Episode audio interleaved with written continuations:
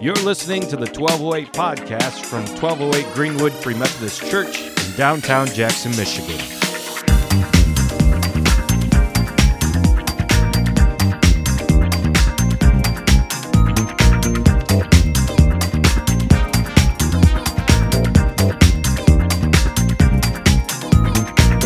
Tonight we are continuing our series on inner healing, and we will be talking about cleansing ourselves of demons, because these are these things that tend to stick around and create our lives to go miserable routes, lead us into sin, and it's more confusing than often we can even put into words. I mean, even when Jesus talks about demons, sometimes you're just like, whoa, you know, like Old Testament, not a lot of demons. New Testament, a lot of demons. The way Jesus talks about demons in the New Testament, it's like, what does he know that we don't? You know, like, when they cast these things out, they go through waterless places before they come back. And you're like, what does that even mean? You know, it's just like, what is a demon? How does that work? Things like that. So there's a lot we could say, and there's a lot of resources out there about this. Some of those resources are insane, and you shouldn't listen to them. And some of those resources are helpful. The most helpful resources on deliverance ministry and casting out demons honestly come from counselors with PhDs. I know that sounds weird, because a lot of times people are like, what does a PhD counselor have to do with deliverance ministry? Well, there are lots of counselors out there who have realized as they've done Christian ministry, you know what? I led these people through all the healing as we counseled them, and then I realized there was this spiritual entity at the end of that service to them that we needed to remove. And so they then get involved in deliverance ministry out of counseling. So I work a lot with the doctorate people who have found this to be a good component of their ministry. So really quick, honestly, I could do like 4 messages on this one. I'm just going to quickly, briefly hit on this. If you've been at 1208 for a while, some of this will be normal. And if you haven't been, you'll be like, he's on crazy pills. So number 1, what are demons? First and foremost, Satan would be like the head entity, if you will. And the reason he's framed that way in the Bible is because he was the first offender to lead people into sin, and therefore all that sin is more or less been stapled on him as an entity. So Satan, if you will, is like the head of it all, but at the same time, he's not the only component of the demonic world.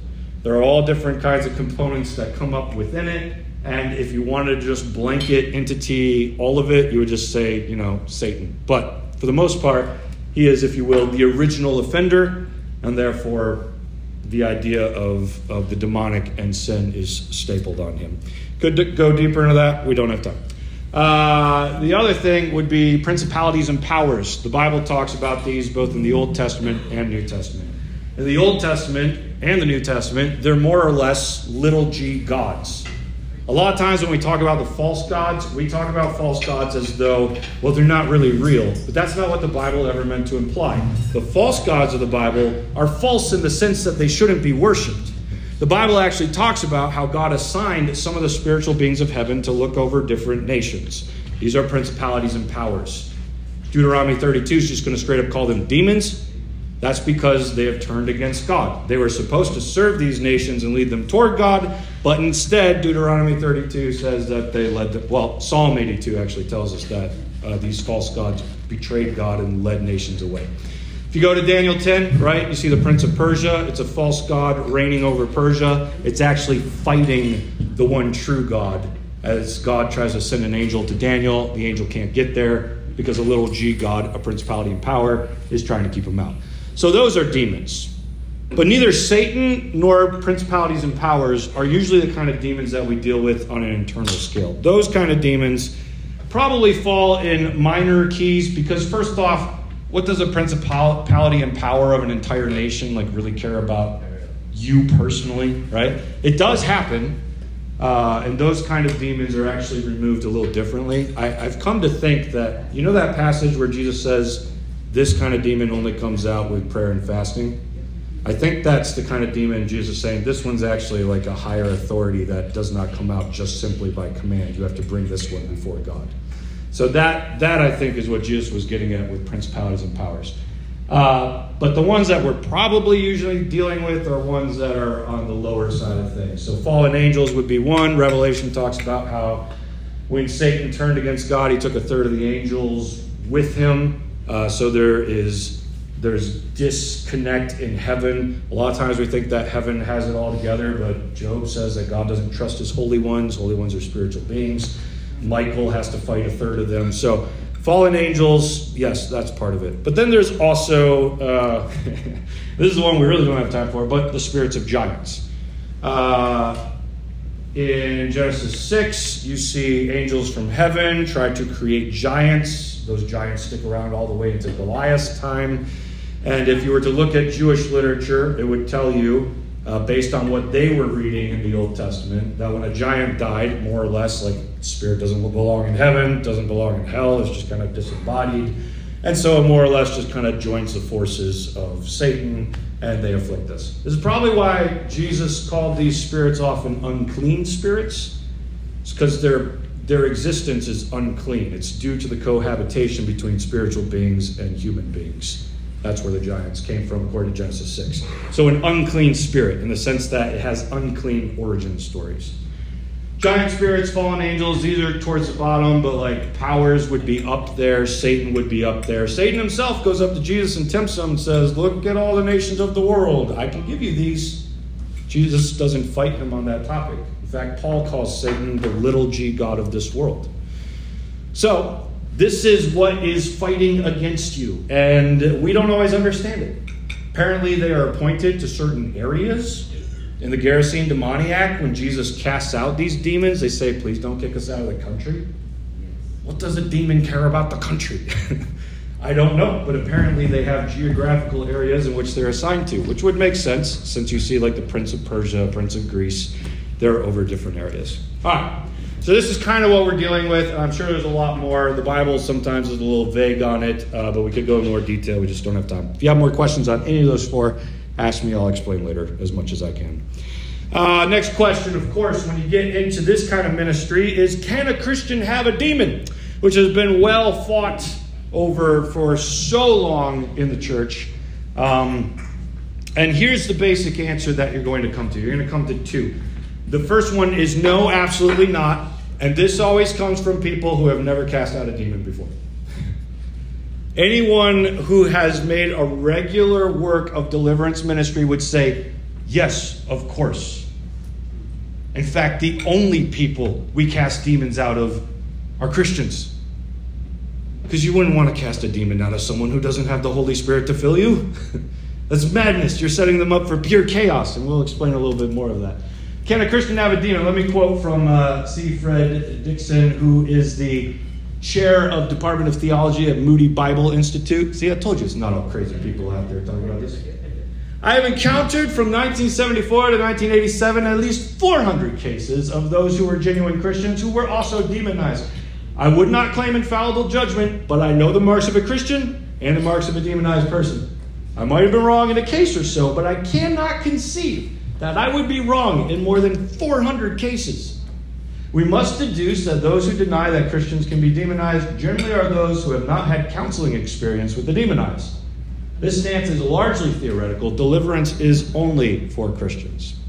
And the principle behind this is Jesus talks about when you cast a demon out of a person, it goes to find more demons to move back in. Because now the place has all been cleaned out. It's like, yeah, we got a nice new house. Let's get back in there. But let's say you cast a demon out of someone who does not have the Holy Spirit filling them after you've cast it out. That thing's just going to come back with seven of his friends and move right in. They're now in a worse state than they were before. So deliverance ministry, it doesn't work with people who aren't Christians. It will work with people who are willing to become Christians. But ideally, deliverance ministry is for Christians. They're the ones with the Holy Spirit. They're the ones to have these demons removed from them in the first place. All right, here's where things are going to start sounding a little ethereal, okay? These are things that we have some vague Bible passages on it, but the things I'm about to share with you, these are commonplace in all deliverance ministries. Pretty much anyone who's done deliverance all the time is going to tell you that these things are real and that they do matter, and usually to get demons out, you have to deal with this. The first is generational curses. I know that sounds weird, but we actually do see this. We usually identify it as science, and sometimes it is, okay? I never want to discredit science. I don't know if you know me. I've written 9 books. One was fully on science, and one was fully on the supernatural. I'm that weirdo who you can't put in a box. I'm sorry, okay? But I don't have a problem with science. I don't have a problem with mental health. That is all real. That exists by all means. But also, the spiritual world exists, and it's okay to have both, okay? With generational curses, essentially, when somebody falls into sin or starts worshiping a false god or things like that, occasionally these are things that get passed down from your family throughout your family. And a lot of the world recognizes that. Actually, the new Pixar movie, Turning Red, anybody see that? Came out like last week. I mean, the whole movie is more or less about a generational curse upon this family that has the panda spirits upon them. I won't get into the whole thing, but like, it's essentially the same idea that they're playing with, and they actually do a lot with demon stuff throughout this entire movie. It's just been very kidified, which I know they're just telling a story, but the way in which they tell it matches very much the way in which we talk about generational curses. One thing moves from family member to the next family member to the next family member. And people have come across this. I know one counselor who does deliverance ministry all the time. Before she understood what demons were and she was casting them out, she tells this weird story where out of nowhere, she just felt like 100 pounds of pressure were put on her chest. And she didn't understand what that was. She's like, what on earth am I feeling right now?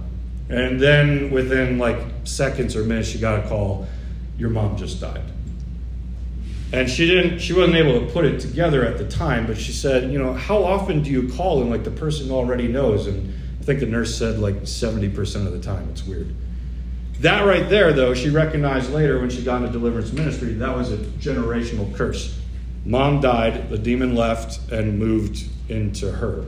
And now she had to deal with removing this out of her. Oftentimes, the way in which you recognize this, though, is that there's something moving through the family. So a parent had something like an addiction, maybe alcohol, the list goes on. We look at it scientifically today, but it's not always science. Sometimes it is, again, but sometimes it is the passing on of a spirit that represented something. Because that's what demons do. Demons usually represent a specific theme. In fact, when I've been casting them out before, I have to get their name. I take this from Jesus, right? What is your name? My name is Legion, right? The reason that you identify the name is so that you know what you're dealing with. And the names that I've been given, I just pull up a phone, I Google what the name means, I get a list in different languages. It's like, oh, look, this demon represents exactly how this name translates in Vietnamese. Surprise, surprise, And that's how you figure out, okay, so this demon literally works on this entire theme in a person's life. That kind of stuff will happen. So when you see something happening in a child that happened in an adult, sometimes that's just mental conditioning. Obviously, our parents teach us how to live, but sometimes there's a little bit more going on there. If you're looking for biblical examples, this is where that comes from. One of the big ones is Exodus 20:4-6. You shall not make for yourself a carved image or any likeness of anything that is in heaven above, or that is in earth beneath, or that is in the water under the earth. This is the second commandment in the whole Bible, by the way. This is the big 10 right here. You shall not bow down to them or serve them. For I, the Lord your God, am a jealous God. And here we go. Visiting the iniquity of the fathers on the children, to the 3rd and 4th generation of those who hate me, showing steadfast love to thousands of those who love me and keep my commandments.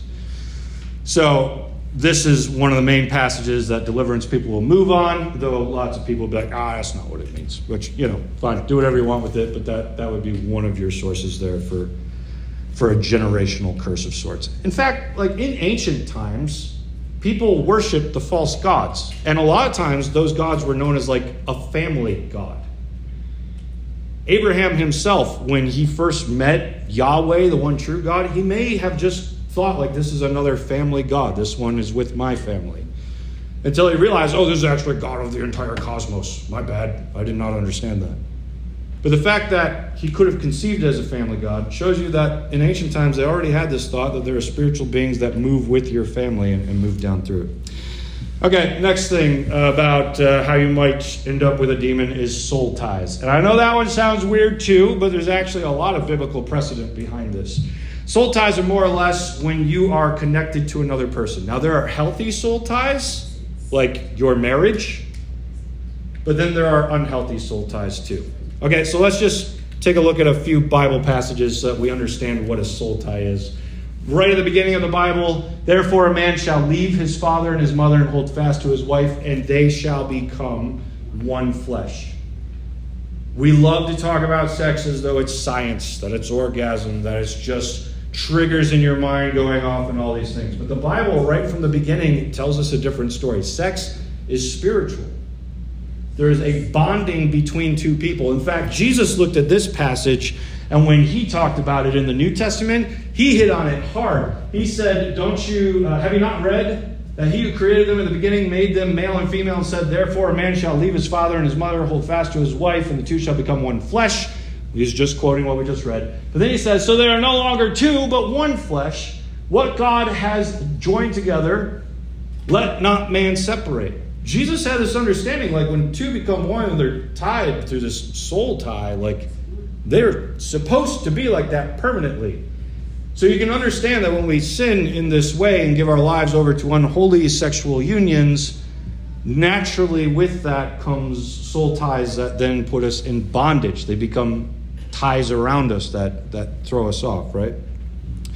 1 Corinthians, Paul reflects on that. Let's see if we can just hop here. I'll synopsis. Paul says, like, if you were to sleep with a prostitute, you would then be joined as one body with them.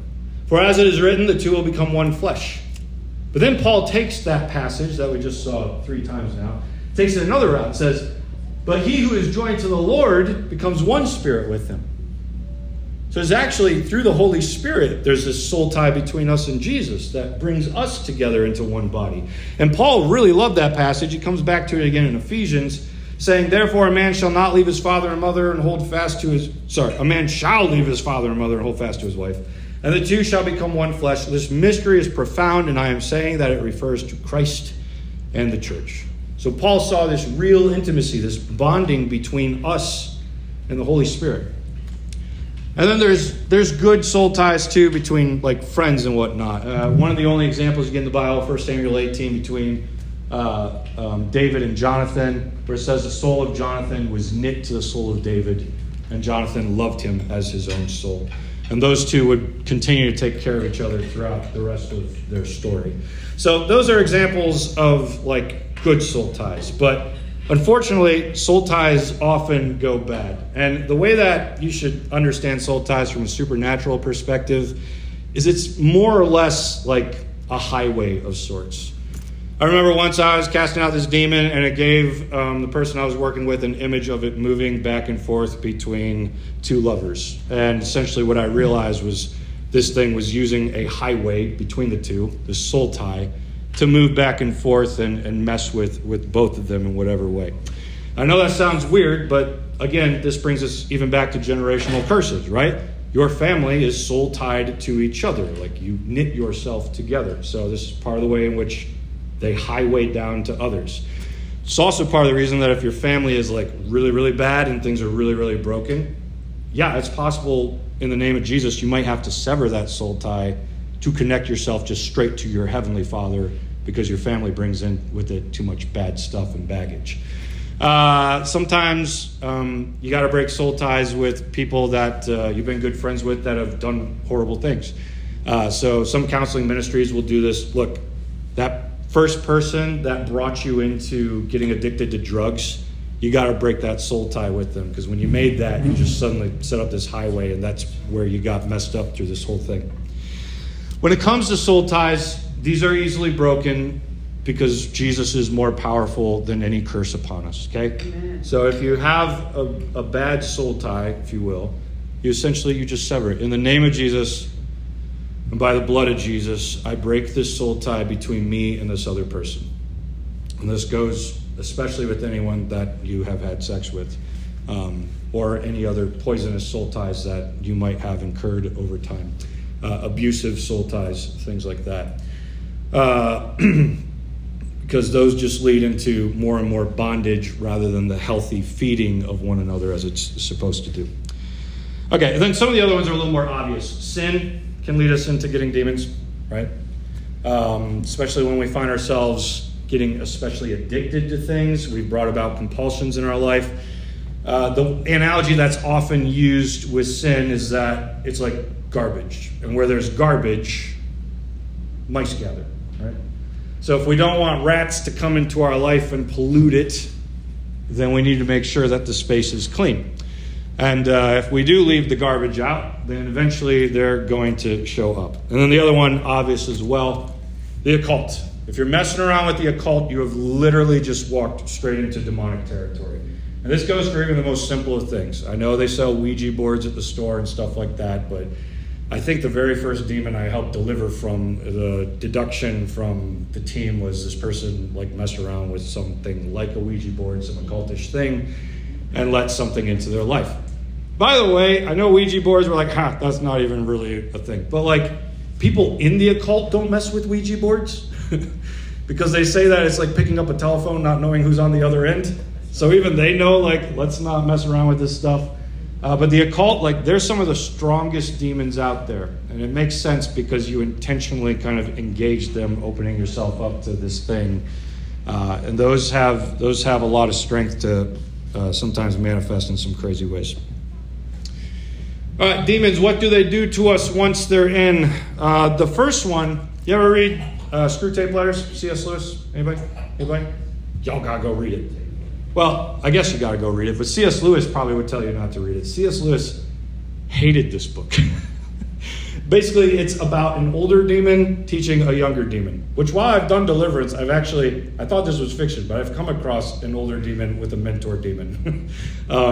It's an older one teaching a younger one, here's how you mess this person up. So C.S. Lewis, like, to write it, had to think like a demon would think. If I wanted to tempt someone on lust, what would be all the things that I would lay forward to tempt them on lust? If I had to tempt someone on death, what would I lay forward to tempt someone on death? And so C.S. Lewis is like trying to think like a demon to write this book. And when he was done, people were like, we need a sequel. And I don't even want to write another book like that. But as C.S. Lewis wrote that book, he gave the best depiction of how demons work. They influence thoughts. They influence thoughts. Not all your thoughts are your own. That's right. And you know that. I think you've probably had a moment you're like, wow, that really did not feel like me. But it's true. Not all thoughts are your own. And sometimes I think you know that with Jesus. Sometimes you have a God thought. You're like, that was the Holy Spirit. Well, the same thing is true with demons. They influence your thoughts as well. And the more you entertain a demonic thought, the more precedent it gets to take a grip in your life. Until you get to the point of possibly like joining in that thought, and then that's often one of the ways in which they can get in. Especially when we curse ourselves. This happens all the time. When you look in the mirror and you're just like, you're never going to get it right. When you look in the mirror and you think, oh, I just wish you were dead. Those kinds of words are spoken curses. That's right.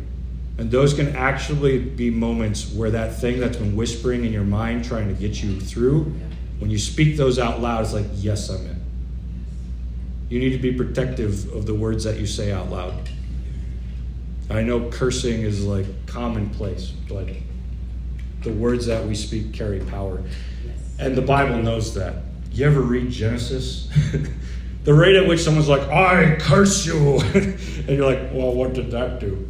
Well, the Bible was like, no, these words that I have spoken into the air will literally affect the future of this person. So you need to watch that. All curses can be broken in the name of Jesus. He's become a curse for us, right? But they'll influence your thoughts. That's the main thing they do. They often can bring about compulsions. So if you have tried everything to conquer a specific theme, but it just continues to be there. I have tried to escape from pornography, but it just constantly continues to be there no matter what extent I go to. I've tried to escape from alcohol, but it just continues to be there no matter what state I go to. I've tried to escape from drugs, but it continues to be there no matter what state I go to. Well, first off, there is science behind that, right? We know that like heroin, for example, is that's an instant change. That is addictive. But It also gives a space to invite something in and to push it to the limits further and further and further. And to break that compulsion, if you have tried everything else, it may be that you haven't tried deliverance yet. And sometimes you need to get to that point. There's bodily affliction. You ever notice when Jesus casts out demons, sometimes a bodily affliction goes with it? Come out of them, you deaf and dumb spirit. Suddenly the person is no longer deaf and dumb. Gerasene Demoniac, he had mental health issues is the way it would have appeared to us, but after the demons are cast out, it says that he was in his right mind. A mute demon. Sometimes demons are actually associated with the physical pain that we go through, and they manifest in those ways. So sometimes in order to break the physical bodily affliction, you first have to get the demon out that's causing it in the first place. And I've seen that several times. And then that wasn't supposed to be there. I forgot to delete it. All right. Wrapping it up here. How do we get them out when we run into them? A few points for you. First off, you got to sever the legal rights. Nothing in deliverance ministry sounds more boring than legal rights. But this is how demons operate. It's super annoying. And demons are like the worst lawyers. They'll find the fine print, and then they'll abuse it to the greatest extent that they can. So, like, for example, someone might be victimized. They might be abused. They might be raped. Now, by all means, it doesn't make sense that there would be a soul tie built in that moment. But there often is. And if a demon can break in through that soul tie, they'll cheat the system and do something like that. These are horrible stories, but this is how demons work. Jesus said that Satan's been a liar since the beginning. He's a murderer and a deceiver, and there is no truth found in him. He's been a murderer since the beginning. Satan does not care about playing fair. He does not care about doing things the right way. If he can find a legal right to get in, he will get in. And Jesus actually came preaching about how to break those legal rights all the time. And the big one was forgiveness. That's why we spent 3 weeks talking about forgiveness and inner healing. It's because a lot of times demons get in through something that happened in our memories. And we'll find oftentimes that somebody who's afflicted us very harshly needs to be forgiven in order to get them out. Why did Jesus care so much about forgiveness? Because he cared about your liberation from dark forces. And if you don't forgive, those things have legal rights to stay. Now, some of them are weak enough that you can kick out. I remember there was one that, like, every time I made it manifest, it just... It always seemed like, I don't want to be here, but I can't leave. And I'm like, well, just leave then. I can't. Why not? I can't tell you. So eventually I realized this one was connected to another one. And if I severed the two with my words, I could then kick it out. And it seemed happy to leave at that point, as though it did not really want to be there anymore. It was too much to put up with me. But the stronger ones, I mean, I've had them tell me straight to my face, like, I went through training for this. So no matter what kind of torment that you put on them, they will stay until the bitter end, until those legal rights have been broken. So you got to figure out how to sever legal rights. And if you don't focus on the legal rights as to why they're there, they're going to stick around. And they're going to have a really easy time getting back in if you haven't worked through those. So forgive, I just said that. And then the 3 R's, you got to repent. Okay? What I did was wrong. Sometimes you're innocent. Sometimes demons do get in through innocent means. You didn't choose to be born into this family. You were abused by your parents, and they made their way in. You didn't choose to have a generational curse. It just made your way in. Sometimes it's innocence, and we still have to, like, I repent on my family's behalf. God, I want to follow you, unlike them who followed something else. So we repent. We repent. If we have any guilt, any sin in our lives, we got to repent. And if we're not willing to repent, we give them legal right to stay there. We also have to renounce, okay? You intended this for me, but I'm not going to live like that. And sometimes we don't renounce. Sometimes we decide that we actually, like, I don't really want this demon to go, and so I'm not going to turn it over. No, I don't like looking at pornography, but at the same time, I do get a rush from it. Well, are you going to renounce this thing, or do you want to keep it? Because if you want to keep it, it's not going to leave. Why? Because that's a legal right to stay. So you got to renounce, you got to repent, and you got to rebuke. This is a common word used throughout the Gospels. Jesus rebuked demons all the time. He would, more or less, this is like a forceful vocalization. Get out, stop, cease. Jesus also gave us the power to bind and loose. Bind things on heaven and earth. So, if a demon is afflicting someone in some way, bind it. In the name of Jesus, you may no longer afflict this person in this way. And then loose something else. I loose from heaven peace upon your life instead. I loose from heaven joy upon your life instead. All right, so there's a lot there, and I know it sounds weird, and we have biblical precedent for a lot of it, but at the same time, the New Testament just talks like we understand it. And we don't. I mean, there's statements that Jesus makes sometimes, and we're just like, it's very confusing. But at the same time, Jesus knew what he was talking about because he's God. So it's helpful to find the people that you can trust in deliverance ministry. And once you start looking at them, you see they have patterns. They're all doing the same thing. They all recognize these same kinds of characteristics. And we've gotten into a little bit of it tonight. And it gets complicated. It gets difficult. There's a lot to it that's just like, man, this is mind-blowing. What do I even do with this? And it takes discernment. It's detective work sometimes to figure out what those legal rights are and to get them out. But once they're out, we then need to keep them out. That requires discipline on yourself, okay? I had a friend who someone came up to him and said, I feel like I have a demon of gluttony in me and I like it to go. And my friend was like, well, have you tried not eating so much? And they're like, no, I have not. Okay, well, how about you start by trying not to eat so much? And their thinking is more or less like, let's say I kick this thing out and then you keep eating too much. Well, you just gave it a right to come right back in because you continue to live in the lifestyle. Like, that's not renouncing. That's not repenting. And so, yeah, if we want to keep them out, we need to build discipline. It's the fruit of the Spirit. Gifts of the Spirit are given, but fruit is grown. Gifts are given, but fruit is grown. If you want the fruit of the Spirit, that takes time, though gifts will be something handed to you. And then, build discipline, chase after Jesus, do the Jesus-y things, read your Bible, worship, engage God, listen to the Holy Spirit, pray. These are the ways in which we keep them out. It's the way in which we don't live stagnant Christian lives. And then, be on the defense. Paul recognized that because we live in a world of spiritual warfare, that's why we put on the armor of God. You remember that passage? We do not wrestle with flesh and blood, but with principalities and powers in the spiritual realm. If you want to defend off demons, then you need to wear the armor of God, the breastplate of truth, the belt of righteousness. You got to wear these things to fend off attacks. Carry the sword of the Spirit. And let's see here. The verse that we talked about before, Jesus actually told us that when demons leave, they go to find other spirits, 7 other spirits more evil than themselves, and then they try to come back. That's all the more reason. Like, when we cast them out, we got to be serious. We have to truly be repentant and renounce these things. Because when they try to come back, they are going to be ready to afflict hardcore. And if we let it back in, just what Jesus says, the state of that person is worse than the first. Spiritual warfare is no joke. It requires energy, time, effort, not only on the person doing the delivering, but on the person who is wanting to be delivered.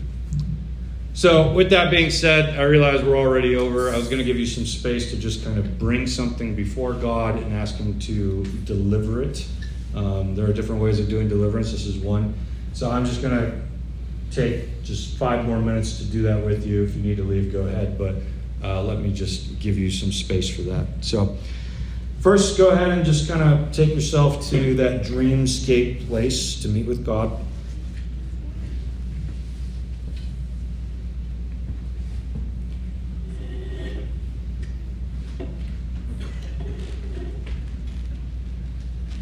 And then I want you to, as you meet with Jesus there in your mind,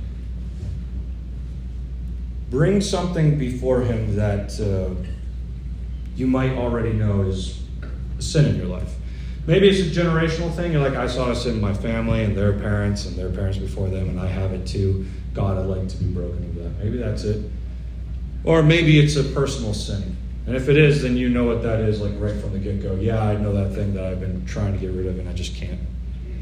I myself have been freed from that. Personal sin with effort after effort to remove it, and then in a prayer, I felt something leave. This is the space for you to do something like that. So once you have whatever that thing is that you feel you need cleansing from, that you feel might possibly be some kind of entity,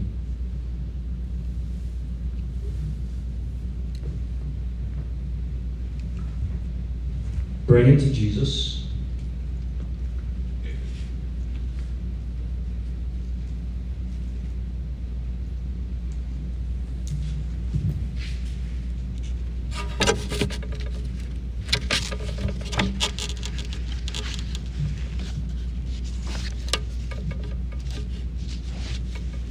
See if he has anything for you to talk about with it. And if not, repent, renounce, rebuke.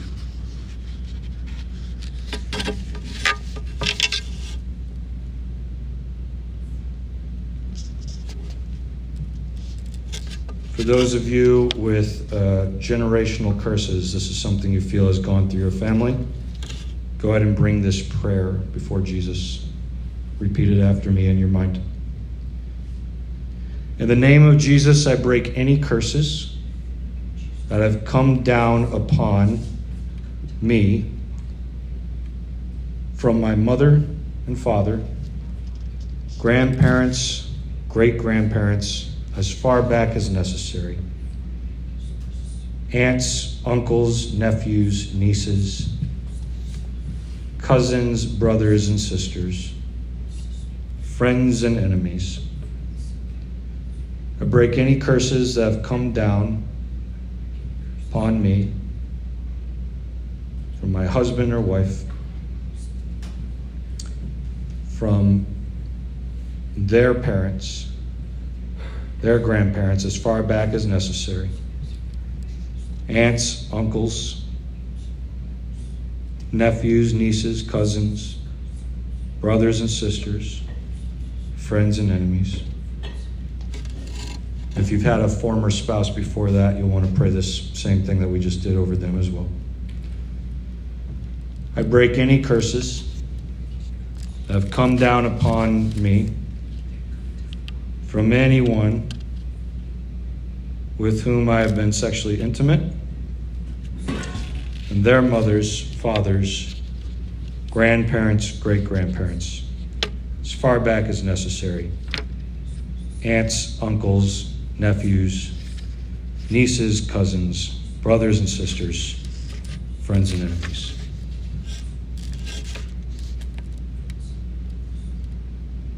And I'll read this next part over to you.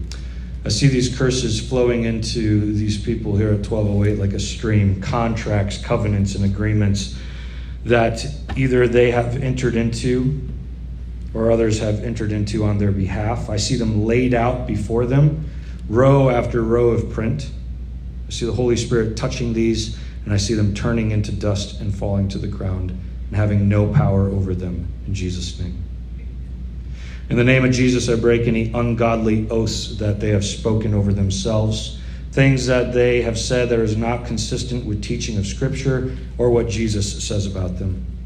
I see the power of those words broken and their power over them destroyed. In the name of Jesus, I break any ungodly soul ties, attachments, or hooks attaching them to any individual, living or dead, that came about as a result of inappropriate physical or emotional intimacy. I see these cables severed and disappearing into the darkness, the hooks falling out of their body onto the ground. In the name of Jesus, all curses, contracts, and agreements are broken, all ungodly oaths shattered, and all soul ties, attachments, and hooks severed in the name of Jesus. Amen. Now, if you're dealing with sin, something that you want to bring before God on that, simply repent. choose a few memories that are like especially like a big example of that sin, or ones that Jesus brings to your attention. Repent, renounce it, tell Jesus you're not going to live into that sin anymore, and then rebuke that demon and tell it to go in the name of Jesus. And all these demons that are leaving have to go to the feet of Jesus. They do not stay in 1208. They do not go to anyone else in this room or this community. They go only to the feet of Jesus, and Jesus will tell them what to do from there. So go ahead and bring that personal sin and ask any demon associated with this to leave in the name of Jesus.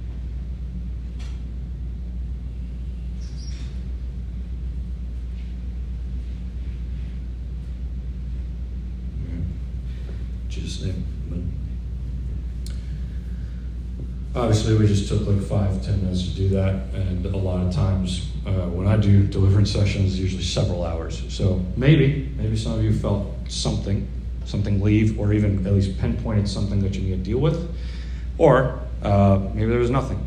But now you kind of know what you need to go home and deal with.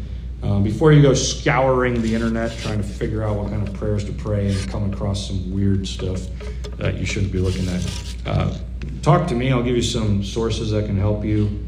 It's Only a Demon is one from David W. Appleby. He's a counselor and with a doctorate and things like that. It's a very helpful book.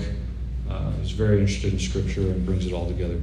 Likewise, if you ever want to have a talk with me because you feel like there's some stuff that you need to work through, I'm happy to do that. You just need to know, like, we're getting into some serious stuff, and therefore we get in pretty deep to the kind of stuff that we're dealing with. Any kind of stuff that you hold back on will only further delay any process or stall it completely from being able to move forward. Spiritual warfare is called warfare for a reason. It takes effort. It takes a willingness to be free. So go in peace, and may the Holy Spirit go with you. Anybody who's been cleansed of something, Holy Spirit, come fill those empty spaces afresh. And would you lead us closer and closer to you, because we are hungry and thirsty for you. In Jesus' name, amen. All right, thanks, everyone. Thanks for staying a little later. We'll catch you later.